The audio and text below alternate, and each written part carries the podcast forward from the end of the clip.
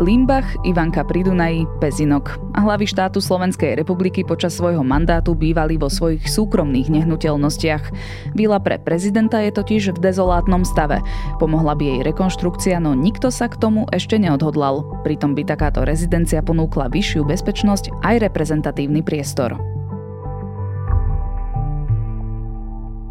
Je streda, dvadsiateho ôsmeho júna, meniny má Beata. Bude zamračené miestami prehánky a búrky, dvadsať až dvadsaťpäť stupňov. Počúvate Dobré ráno, denný podcast denníka SME s Janou Maťkovou.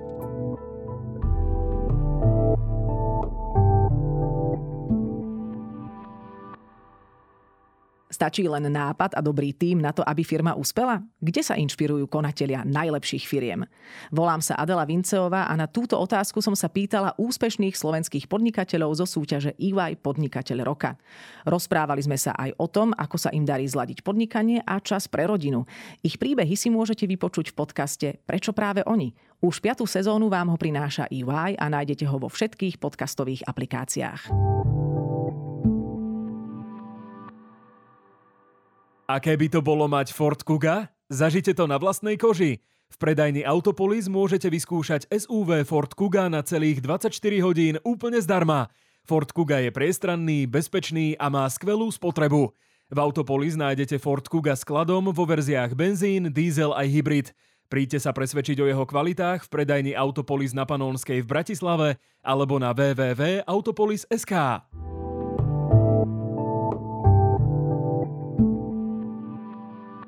A teraz už krátky prehľad správ. NAKA včera zadržala podozrivého v prípade vyhrážania sa prezidentke Zuzane Čaputovej a bývalému ministrovi obrany Jaroslavovi Naďovi. Prezidium policajného zboru o tom informovalo na sociálnej sieti. Progresívne Slovensko predstavilo svoju kandidátku do volieb. Predseda strany Michal Šimečka kandiduje z prvého miesta. Na druhom mieste je advokátka Lucia Plaváková a na treťom mieste podnikateľ Michal Truban. Ministerstvo zdravotníctva sa nezhodlo s krajmi na fungovaní ambulantných pohotovostí. Ponovom majú pre deti a dospelých fungovať len do dvadsiatej hodiny. Sieť detských pohotovostí sa má v troch fázach tiež zredukovať. Ministerstvo to okrem iného odôvodňuje nedostatkom a preťaženosťou primárnych pediatrov. Ruský prezident Vladimír Putin podľa Amerického inštitútu pre štúdium vojny v súčasnosti nevymení ministra obrany, aby to nevyzeralo tak, že plní požiadavku šéfa Wagnerovcov Prigožina, ktorý sa usiloval o odchod Sergeja Šojgua. Bratislavská polícia sa zaoberá webom, ktorý znevažuje vybraných lekárov vykonávajúcich umelé prerušenie tehotenstva. Web odsudzuje aj Slovenská komora lekárov, aj Zväz ambulantných poskytovateľov. Obsah webovej stránky označili za prejav nenávisti či fanatizmu.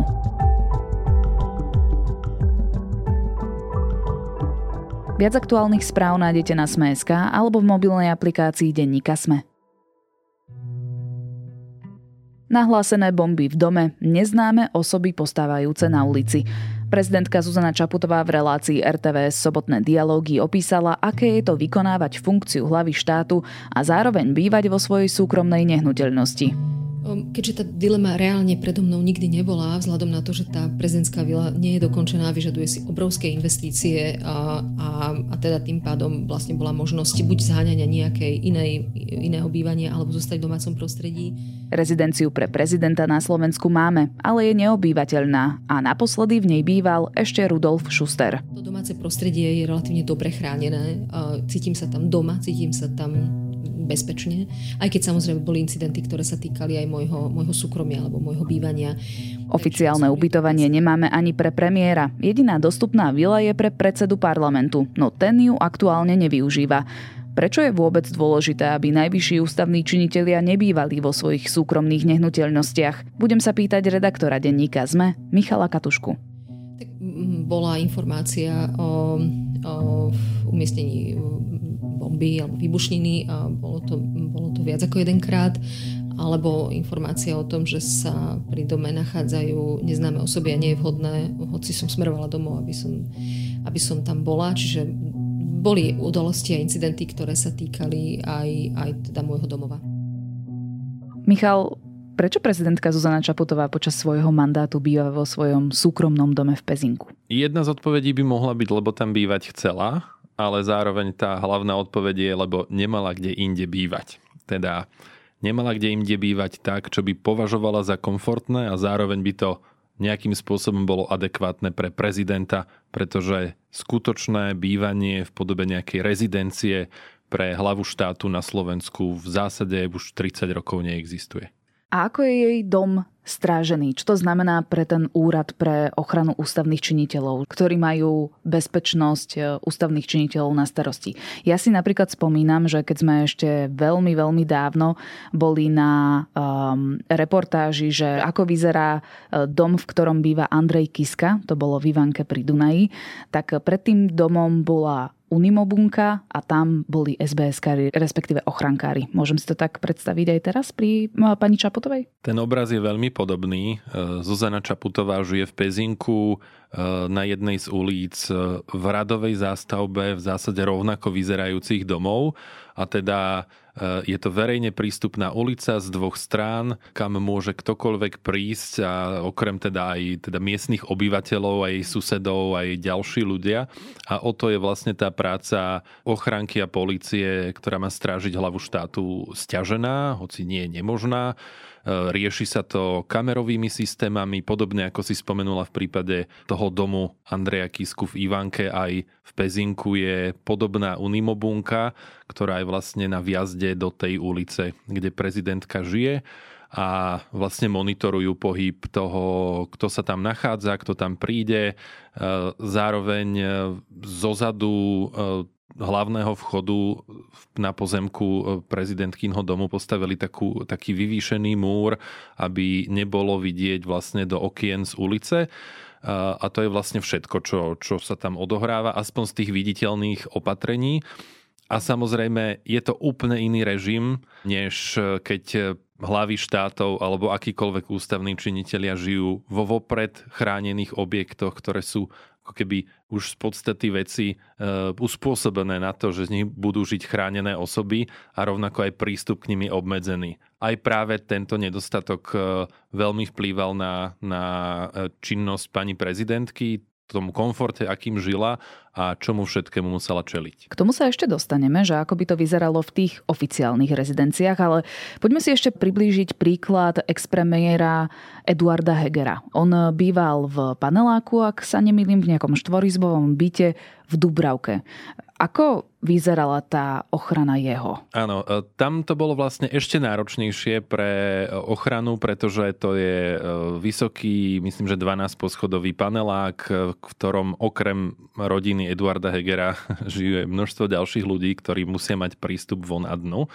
A zároveň je to panelák, ktorý je opäť bežne dostupný z ulice, takže tá schopnosť ochranky reagovať a ako keby nejakým spôsobom obmedzovať prístup ľudí do blízkosti toho obydlia je naozaj, až by som povedal, že nemožné. Napokon aj ten terorista zo Zámodskej ulice podľa dokumentovaných informácií polície mal najskôr záujem alebo primárny cieľ si určil práve premiéra Hegera a v zásade zrejme len náhoda zariadila, že napokon si ten svoj cieľ, poviem to veľmi technicky, redefinoval na niekoho iného a inú skupinu. A dokazuje to, že aké náročné je chrániť ústavných činiteľov v takýchto pomeroch. O úplných detailoch nevieme rozprávať, lebo nie sú verejné, ale vieme, že aj, aj manželka Eduarda Hegera, Lucia, hovorila, že si vlastne veľmi pomáhajú kamerovými systémami, ktorými monitorujú celé okolie, ale tu sa stále vlastne rozprávame o nejakej takej tvrdej ochrane v prípade, že by niekto chcel naozaj vniknúť do týchto bytov a obydlí, ale veľmi podstatnou zložkou tej ochrany aj ako keby zabezpečenie istého komfortu bývania, ktorý je primeraný pre povinnosti, ktoré tieto osoby majú. A to je napríklad aj to, že ako veľmi do blízkosti môžu prísť nejaké osoby protestovať, robiť tam nejaké zhromaždenia vodne v noci a takto narúšať ako keby bývanie a nejaký ako keby psychický pokoj toho politika. A to je niečo, čo sa zabezpečiť nedá, pretože väčšinou ide o verejne prístupné ulice alebo nejaké areály.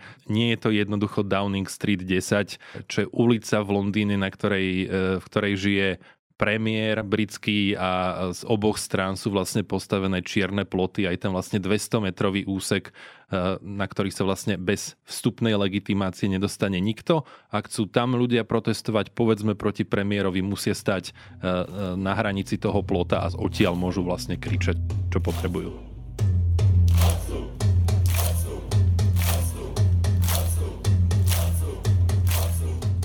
Teraz som mala taký flashback k tomu, ako boli tie slávne protesty pred komplexom Bonaparte, kde žil Robert Fico, ale samozrejme ako podnájomník.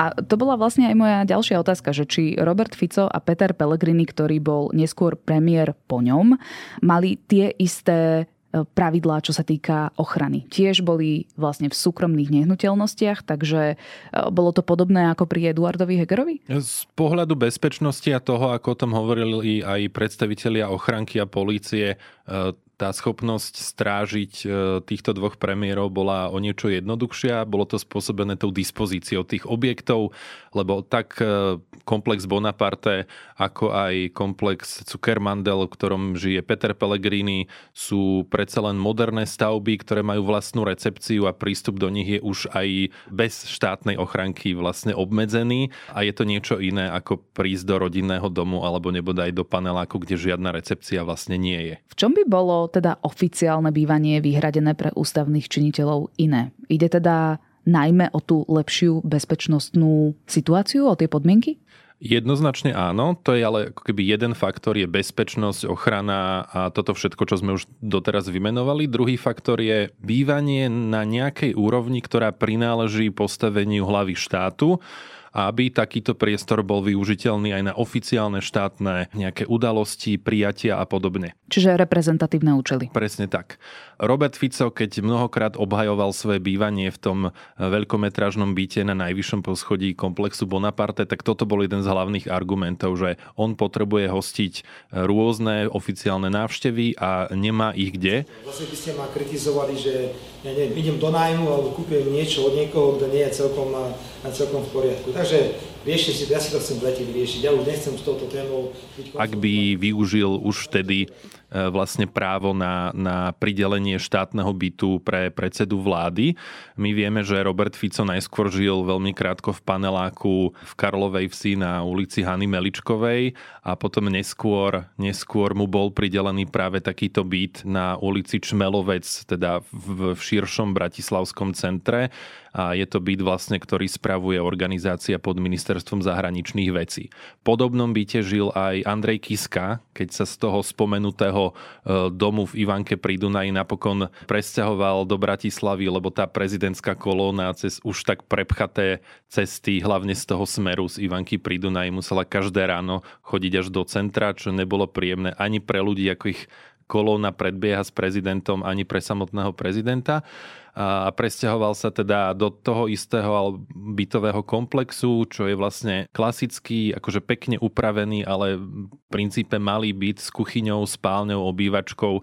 Myslím, že Andrej Kiska tam mal ešte aj urobenú saunu, ale je to klasický dom, niekoľko poschodový, na streche má satelity a pred domom detské ihrisko. Jednoducho nie je to ten reprezentatívny priestor porovnateľný napríklad s Lumbého vilou, čo je špeciálna vila postavená v areáli Pražského hradu, v ktorej žije český prezident Petr Pavel a žil v nej aj, žili v ňom aj jeho dvaja predchodcovia Miloš Zeman a Václav Klaus. Je to areá, je to, tým, že je to v areáli, tak je aj o mnoho lepšie chránený, už skôr sa dá regulovať, kto sa vôbec dostane a monitorovať do blízkosti tohto objektu. A je chránený samozrejme tým tradičným starým múrom. Čiže e, tamto je z pohľadu ochrankárov oveľa jednoduchšie a zároveň je to oveľa reprezentatívnejšie. Aj na tento účel sa aj občas využíva tento priestor. Nie je to len z pohľadu prezidentov. Napríklad v Česku e, majú takéto sídlo aj pre premiérov, keďže sme hovorili e, o Robertovi Ficovi. E, tam existuje tzv. Kramárova vila, čo bol prvý predseda vlády prvej Československej republiky a odvtedy vlastne je to aj oficiálne sídlo predsedov vlád v Česku. Ale napríklad treba povedať, že dodnes sa tam vykonávajú prijatia, návštev, rôzne stretnutia, ale nie každý premiér túto možnosť aj využil. Napríklad posledným, kto tam žil, bol, bol český premiér Špidla v roku dvetisícštyri a potom ďalších osem premiérov Českej republiky, ktorí sa vystriedali. Ani jeden z nich tam nechcel bývať. Mnohí hovorili, že je to dobrý reprezentatívny priestor, ale nevhodný pre rodiny.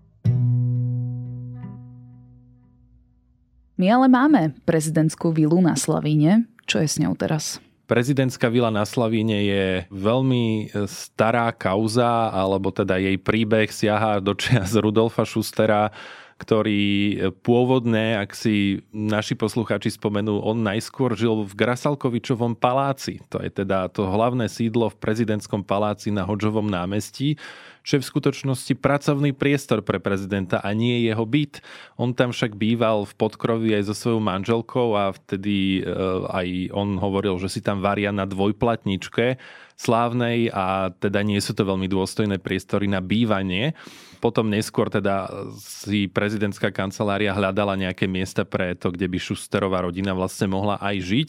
Vystriedali Dubčekovú vilu, ktorá ale taktiež nespĺňala nejaké štandardy a napokon Rudolf Schuster vybavil alebo získal možnosť odkúpiť vilu, ktorá patrila dovtedy východoslovenským železiarniam a jej vtedajší riaditeľ bol vtedy aj, aj poradcom prezidenta Schustera a za tridsaťšesť miliónov vtedajších korún, čo je asi jeden celá dva milióna dnešných eur, vlastne túto vilu kúpili.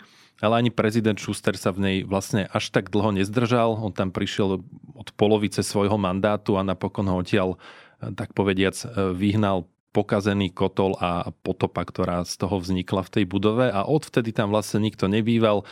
Nechcel tam žiť ani Ivan Gašparovič, ktorý býval vo vlastnom dome v Limbachu. Nechcel tam žiť ani Andrej Kiska. A vlastne pred nástupom alebo inauguráciou Zuzany Čaputovej sa hovorilo, že kde bude teda bývať ona. Aj sa spomínal tento priestor, ale ona sa tam potom krátko po, po vymenovaní do funkcie vlastne bola aj pozrieť, ale videla naozaj zdevastované pätnásť rokov starý priestor, o ktorý sa nikto nestaral, s rozpadnutým schodiskom, schodami, ktorý vlastne ani už vtedy na začiatku podľa všetkého nesplňal kritéria. František Mikloško, notorický kandidát na prezidenta aj v roku dvetisíctri pred vtedajšími prezidentskými voľbami vlastne hovoril, že je tam pri stole miesto maximálne pre šesť ľudí a prezidentská záhrada má deravý plot a v takých podmienkach robiť diplomáciu na dvore sa jednoducho nedá. To je také vykreslenie toho, že dispozične a ani z pohľadu ochrany tá budova nikdy nesplňala nejaké základné kritéria. Koľko by stala tá oprava? Nemám presný údaj o, o tom vyčíslení. Je to aj preto, že sa to proste jednoducho v čase mení a tá budova je stále staršia a staršia. Počas celej tej éry existencie tejto prezidentskej vily sa však hovorí, že je veľmi hodnotný, najmä ten pozemok, kde stojí, keďže je to v diplomatickej štvrti, kde sú naozaj pod Slavínom veľmi drahé, jedny z najdrahších pozemkov v rámci celého Slovenska. A teda preto sa aj hovorilo, že možno nie rekonštrukcia, ale zbúranie tej stavby a postavenie novej. Prezidentská kancelária ale niekoľkokrát komunikovala, že jednoducho ona samotná nemá na to peniaze, muselo by to byť rozhodnutie vlády, ak takému nikdy nedošlo. Ono by to stálo určite milióny eur, na tom sa asi zhodneme. A moja otázka je, že či vo finálnej kalkulácii by to náhodou nebolo lacnejšie nasťahovať tam hlavu štátu s rodinou, ako míňať prostriedky pri ochrane súkromných domov, prevádzaní pri transportoch smerom do prezidentského paláca napríklad a tak podobne. Tak z hľadiska nejakej matematickej kalkulácie by to v istom momente bolo lacnejšie, ale myslím si, že v horizonte dlhšieho časového obdobia a viacerých funkčných období. To ale podľa mňa nie je ako keby tá hlavná otázka financie, pretože v skutočnosti ten objem prostriedkov potrebný na postavenie alebo odkúpenie nejakého vhodného priestoru nie je v skutočnosti z pohľadu činnosti štátu a jeho rozpočtu nejako významný. Sú to v podstate zanedbateľné peniaze, ktorými by, s ktorých využitím by sa Slovensko ako keby dostalo na rovnakú úroveň na tú mapu aspoň strednej Európy v porovnaní so svojimi susedmi. Nie je jednoducho štandardné a ani si to ne, ani to nepoznám ani z iných krajín, že by, že by napríklad maďarská prezidentka alebo poľský prezident alebo český prezident naozaj po vymenovaní nemali kde zložiť hlavu a vždy si museli hľadať ako keby nejaké ubytovanie a zisťovať, že kde vlastne budú bývať, odkiaľ budú dochádzať. To je ako keby z takého pohľadu nejakých protokolárnych štandardov naozaj nepredstaviteľné a, a, a také trošku zúfale. Prečo teda roky nevieme zabezpečiť adekvátne bývanie pre vrcholných predstaviteľov? A teraz sa konkrétne rozprávame o hlave štátu. Je to o tom, že je to proste nepopulárny krok a ťažko vysvetliteľný pre voličov a voličky? Ja keď som si prezeral ako keby výpovede či už prezidentských kandidátov alebo priamo už zvolených prezidentov počas tej éry od priamej voľby prezidenta od roku devätnásťstodeväťdesiatdeväť, tak áno, jeden z hlavných argumentov bol vždy, že ja sa potrebujem venovať skutočným problémom Slovenska a nemyslím si, že medzi nimi je aj riešenie nejakej rezidencie pre hlavu štátu. Toto hovoril napríklad Pavol Hrušovský, ktorý keď kandidoval na prezidenta, a hovorili to aj ďalší. Jednoducho snažili sa tú tému uchopiť mierne populisticky a povedať, že ja som predsa prezidentom nie preto, aby som si užíval luxus nejakého bývania.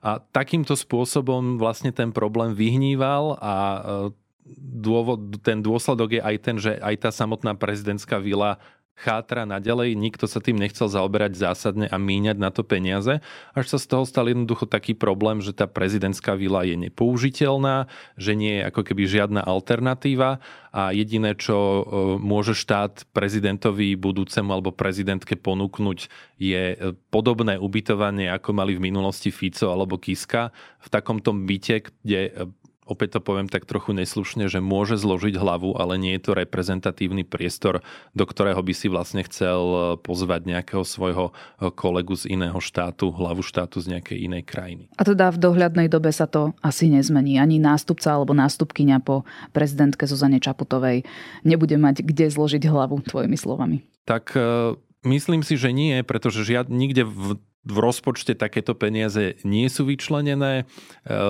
My sme hovorili aj o premiéroch. Tam napríklad bola možnosť, aby predsedovia vlády na Slovensku mali svoju vlastnú rezidenciu.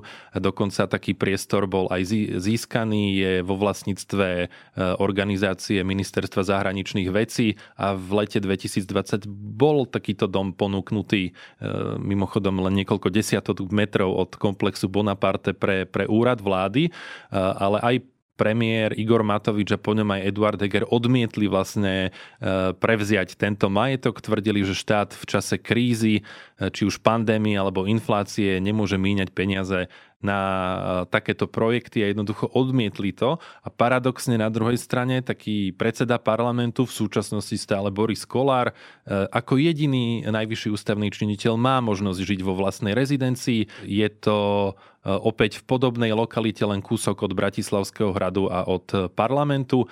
Ten ju však zase na druhú stranu nevyužíva, aj keď by mohol, pretože opäť neďaleko má svoje vlastné rozsiahle sídlo, v ktorom žije a nedáva zmysel, aby sa o pár metrov nižšie presťahoval v tomto prípade do, menš- do menšieho bytu, alebo teda domu. A, a tak hovorí, že tento svoj priestor využíva na malé obedy alebo na nejaké návštevy z diplomatického charakteru. A tak keď to teda zhrniem, tak predsedovia vlád mohli bývať, ale nechceli. Predseda parlamentu má kde bývať, ale nechce tam bývať. A prezidentka by zvažovala na začiatku svojho mandátu, že by sa tam presťahovala, ale nemá sa kde. Možno si niektorí kladú otázku, že prečo by mali mať, a teraz dávam veľké úvodzovky, papaláši nejaké vily, ktoré by sa samozrejme platili z peňazí daňových poplatníkov. Tak prečo je to dôležité? Aj v tom kontexte teda, že to vidíme v tých okolitých krajinách. Jednak je to reprezentácia tým politikom v zahraničí, keď príjma nejaké zahraničné návštevy.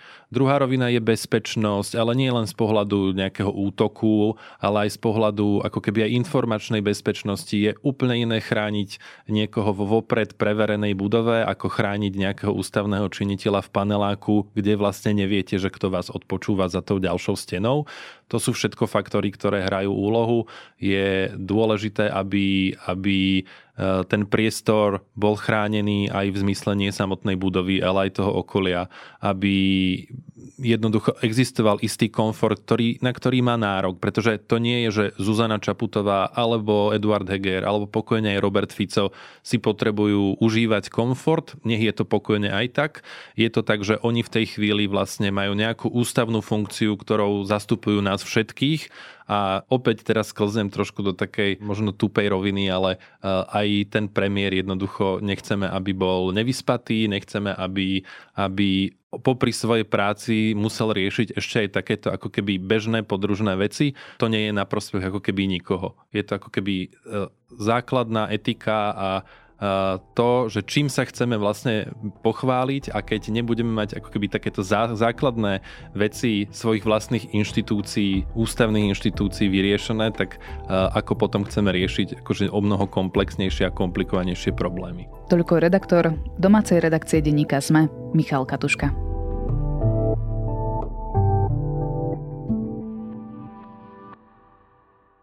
Aj malé podnikanie môže spôsobiť veľké škody. Poistenie zodpovednosti je istotou, ktorá ochráni váš biznis pred neočakávanými, vysokými alebo dokonca likvidačnými výdavkami. Poistenie firma a ochrana od Unika zahŕňa komplexné poistenie majetku a zodpovednosti za spôsobené škody. Nadštandardné asistenčné služby oceníte pri riešení havárie alebo v prípade právnych sporov. Dohodnite si stretnutie na unika bodka es ká. Prinášame vám najpočúvanejšie dovolenkové podcasty.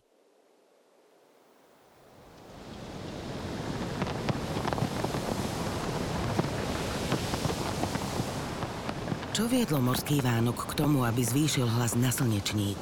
Dozviete sa na svojej dovolenke.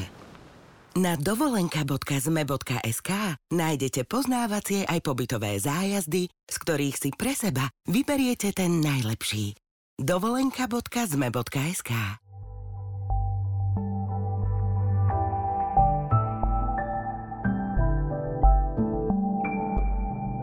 Asi poznáte slávneho dánskeho herca Medsa Mikkelsona, ktorý hral napríklad vo filmoch Chlast, Hon či v seriáli Hannibal.